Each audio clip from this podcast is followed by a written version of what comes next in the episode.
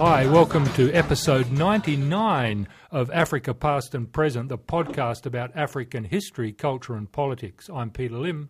And I'm Peter Alegi, and it is our pleasure to welcome Doctor Rosemary Mwaipopo to the podcast. Doctor Mwaipopo is a senior lecturer of anthropology at the University of Dar es Salaam, Tanzania. She specializes in social anthropology, and her research areas are on gender, human-environment interactions, with a focus on coastal communities and artisanal and small-scale mining communities. She has published widely in these fields. She's the co-editor of Mining and Social Transformation in Africa, Mineralizing and Democratizing Trends in Artisanal Production, edited by Deborah Bryson, Eleanor Fisher, Jesper Bossi Johnson, and Rosemary Mwaipopo, published by Routledge in two thousand fourteen. She also published a study titled The Social Dimensions of Marine Protected Areas, as well as on gender in Tanzanian agriculture, health, and traditional birth and the gender gap in Tanzanian universities.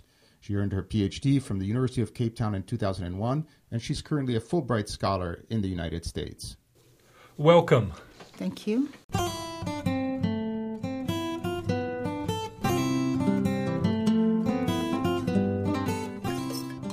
In your excellent chapter in a recent book that you co-edited with Deborah Bryson and others, you analyse grassroots people seeking to gain a living in artisanal mining in northwestern Tanzania. Uh, in the literature on artisanal miners in Africa, often the gender dimension and the role of women is, is neglected. Can you can you explain uh, uh, or elaborate this to the listeners, please? Oh, thank you. Actually, women's uh, engagement in artisanal mining is historical, and um, they've actually been known to participate in so many aspects of the artisanal mining value chain.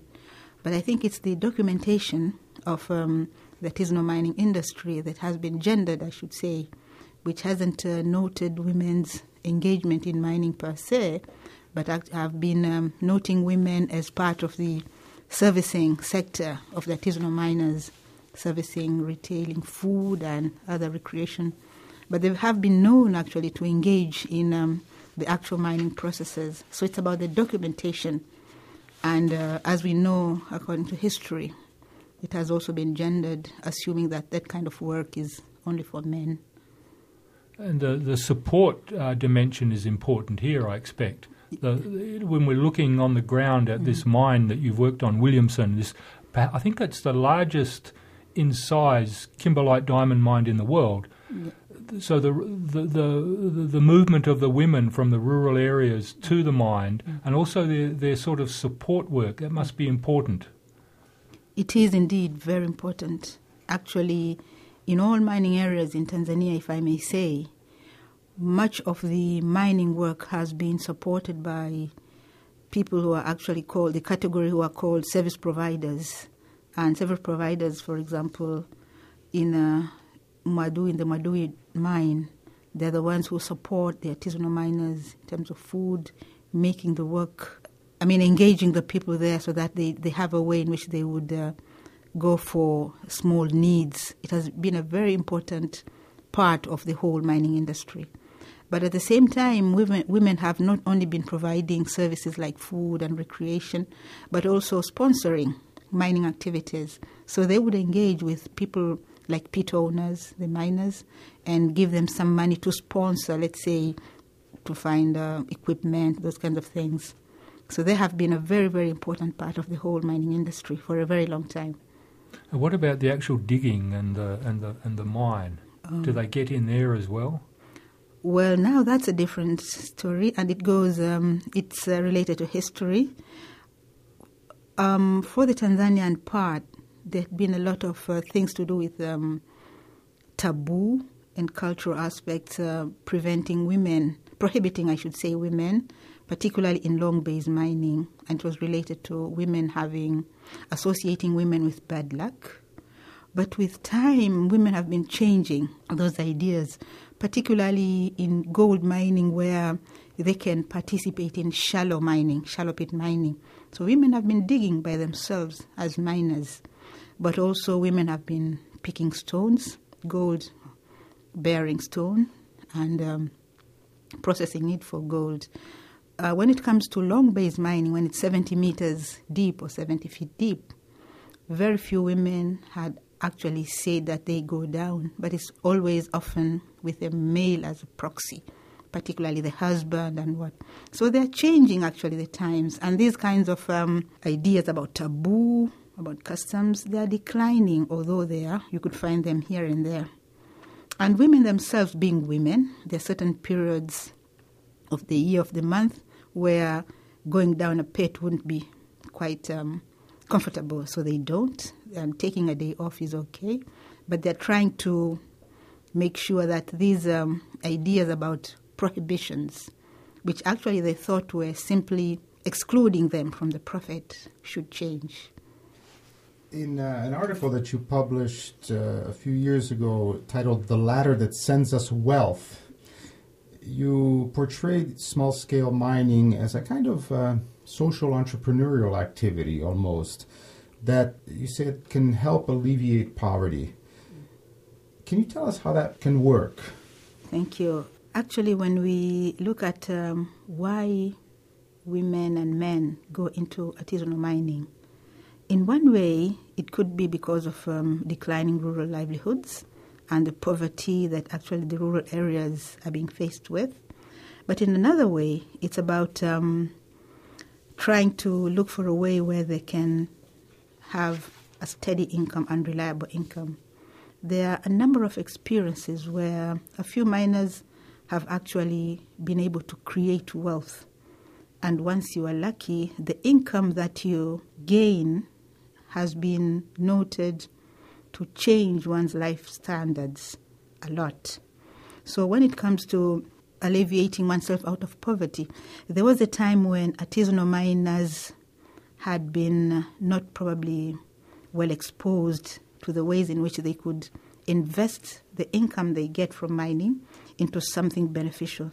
But now things are changing. So what artisanal miners are doing, many of them are using the income and they are investing it in other kinds of activities, although it's a small percentage. But um, much of the urbanization, peri-urban trends you find around artisanal miners is supported by the income that comes from artisanal mining. So there's a lot of ways, if it's managed, encouraged, and people, let's say, introduced to other ways of uh, reinvesting their wealth, they can actually change the standards of rural life and from the income that comes from mining. Because some of them, when they're lucky, they get quite a lot of money. And uh, areas like Geita, for example, even in Chunya down south, in the Lupa gold fields, much of the investments of the peri-urban communities have actually come from artisanal mining. So there is a way in which, uh, rather than looking at it simply as a poverty kind of response, but also people are now changing and looking at it as a wealth creation opportunity. Yeah. And that's really interesting because the dominant image mm. of African artisanal small-scale miners, I think internationally, is that of a violent, greedy, individualistic group of males operating in conflict zones. I think of the movie Blood Diamond, mm. for instance. But your work in Tanzania in particular, as well as work in Ghana and so on, challenges this image. Uh, would you agree, or could you elaborate on that a little bit? Well, I think, um, fortunately, Tanzania has had a very different political history. In so many ways, the extent of violence that we see in uh, our neighbor, the D R C, or in other areas of um, West Africa are very different. What I can say about artisanal mining is that it is uh, in some ways an um, unregulated kind of income-generating sector, economic sector, particularly because of um, people's demand for access to mineral rights. The history of artisanal mining in Tanzania, what should I say, had not criminalized artisanal mining per se, but it had excluded artisanal mining for some time from the mainstream development of the mining sector, to the extent that uh, these small-scale producers didn't have organized, regulated ways of accessing mineral rights. So it was often a rush-and-take job, and that was probably the most unregulated aspect of it. when there were mineral rushes, overnight you would find thousands of people in a particular mining spot. But with time, as policy came to recognize small-scale mining and the need to formalize and regulate the sector, they introduced a way in which um, small-scale miners should register for licenses and have primary mining licenses. So that kind of thing changed when policy recognition was for small-scale mining.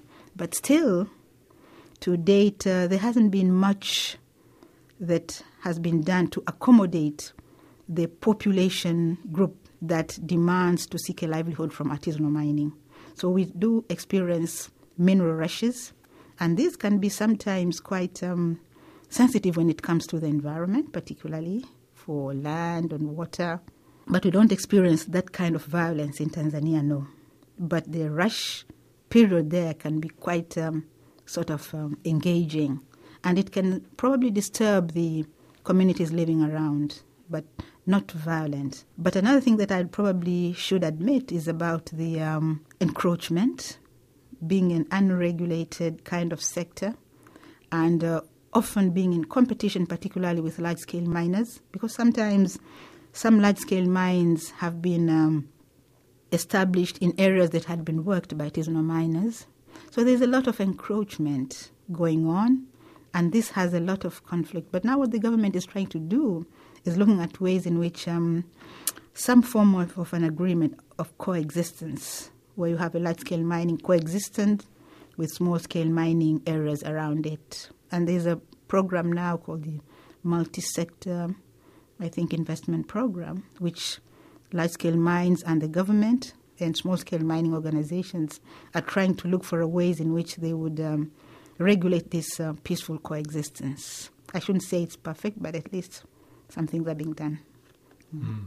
Mm. It's an important and uh, a fascinating aspect of your work also is the way you you use oral interviews and you you speak to the different players in the community, the chiefs, the commoners, the ordinary people, the sponsors, and so on and so forth, mm-hmm. the diggers. And I found it fascinating the way you got into the local vernacular, the local language, and you mm-hmm. talk in the chapter about Ubeshi. Mm-hmm. Could you explain to the listeners what, what Ubeshi is? Yeah. Thank you. Um, one thing that I want to say before I explain about Ubeshi is that um, one of the things that probably even the writing about artisanal miners had not been very interested in was about um, telling a story from the miner's point of view, from a grassroots point of view. Why do they do this? How? What are the cultural contexts, social contexts? And why does this keep going on? And in that process, I came across Ubeshi. Ubeshi is a very common word used to refer to those people who encroach the Williamson, Madui diamonds for diamond. But it comes from a local I mean, dialect that refers to the hawk, and they would refer to the hawk when it um, dives in for prey. It goes in very fastly, snatches its prey, if it's a chicken, and then runs away. So that practice used to be the way in which they were beshi. The people who are referred to Wabeshi would actually work, encroach into the mining lease, look for where the diamonds are, snatch, and quickly move out of the area. So to them, it's um, a metaphor of that practice of encroachment. And but this it, is the Sukuma language? Yeah, it is in Sukuma language, which is in north northwestern Tanzania, I should say. And this is, uh, what, about one hundred kilometres south of Lake Victoria? Or um, the Shinyanga like? area is uh, sort of, um, I should say, yeah, eighty kilometres, not very far from Mwanza. I should Mwanza think. On, yeah, the, yeah, on the lake, yeah. Yes. Yeah. yeah.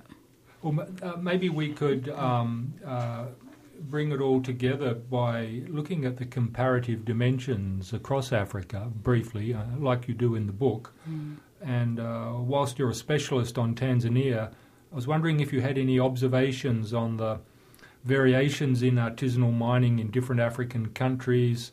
I'm reminded, in fact, that the gold mining industries and diamond mining industries in places such as California or Australia or even at Kimberley in South Africa in many ways began with individual diggers or artisanal miners. Mm-hmm. This was before the big monopoly capitalist mining companies moved in. But uh, that also speaks to the tendency of artisanal mining to be exhausted and replaced by these big companies.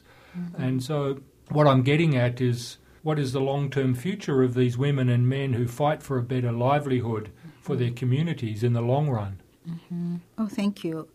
Well, uh, Tanzania's experience is uh, probably quite similar to other countries in Africa, particularly Ghana, I think.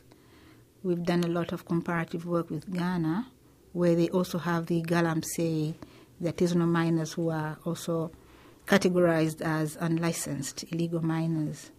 But one thing that uh, probably African countries do agree is that um, there has been so much value on these people called the bush geologists, who seek, explore, and um, sometimes may land on um, quite a valuable mining area. One thing is that um, many countries in Africa are trying to change. There's actually what is called the African Mining Vision, trying to change the perception of artisanal and small-scale miners in Africa and see how they could uh, be regulated and formalized. One of the things that I find uh, probably quite challenging is the way in which um, even the African Mining Vision, quite important as it is and quite informed, talks of formalizing the artisanal and small-scale mining sector, which to me I think would only cater for a small percentage of the population that is actually engaging in um, small-scale mining industry. And the other thing is what you say about large-scale mining. Now, much of the economic development in Africa is tending towards large-scale investment in mining, and that means bringing in private investment. And that means sharing, actually, the mineral resources between those whom the governments want to formalize and regulate in the industry, the local people, but also giving place to large-scale mining.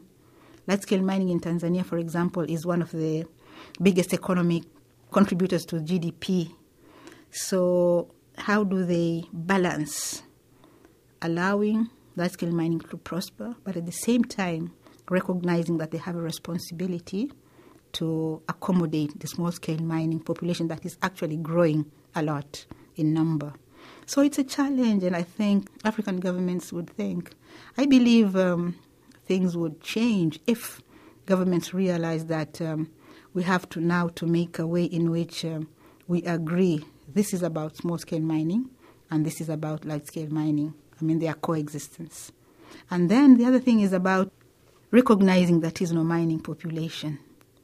How do you allow them to be integrated in the whole mining industry without being um, categorized as unlicensed illegal miners? If there could be a way in which they would be recognized formally as part and parcel of the whole mining chain, artisanal mining chain, then probably they could also have a, a way in which they would make claims to the mining industry. It's a f- fascinating dimension of the mining industry on the African continent that we know very little about, uh, that you have shared with us and given us insights on the grassroots dimension and also the image and the perception of these uh, mining communities. Uh, and I really appreciate the comparative perspective that, that you've brought. So uh, thank you very much for speaking with Africa Past and Present. Thank you very much. Thank you for giving me this opportunity.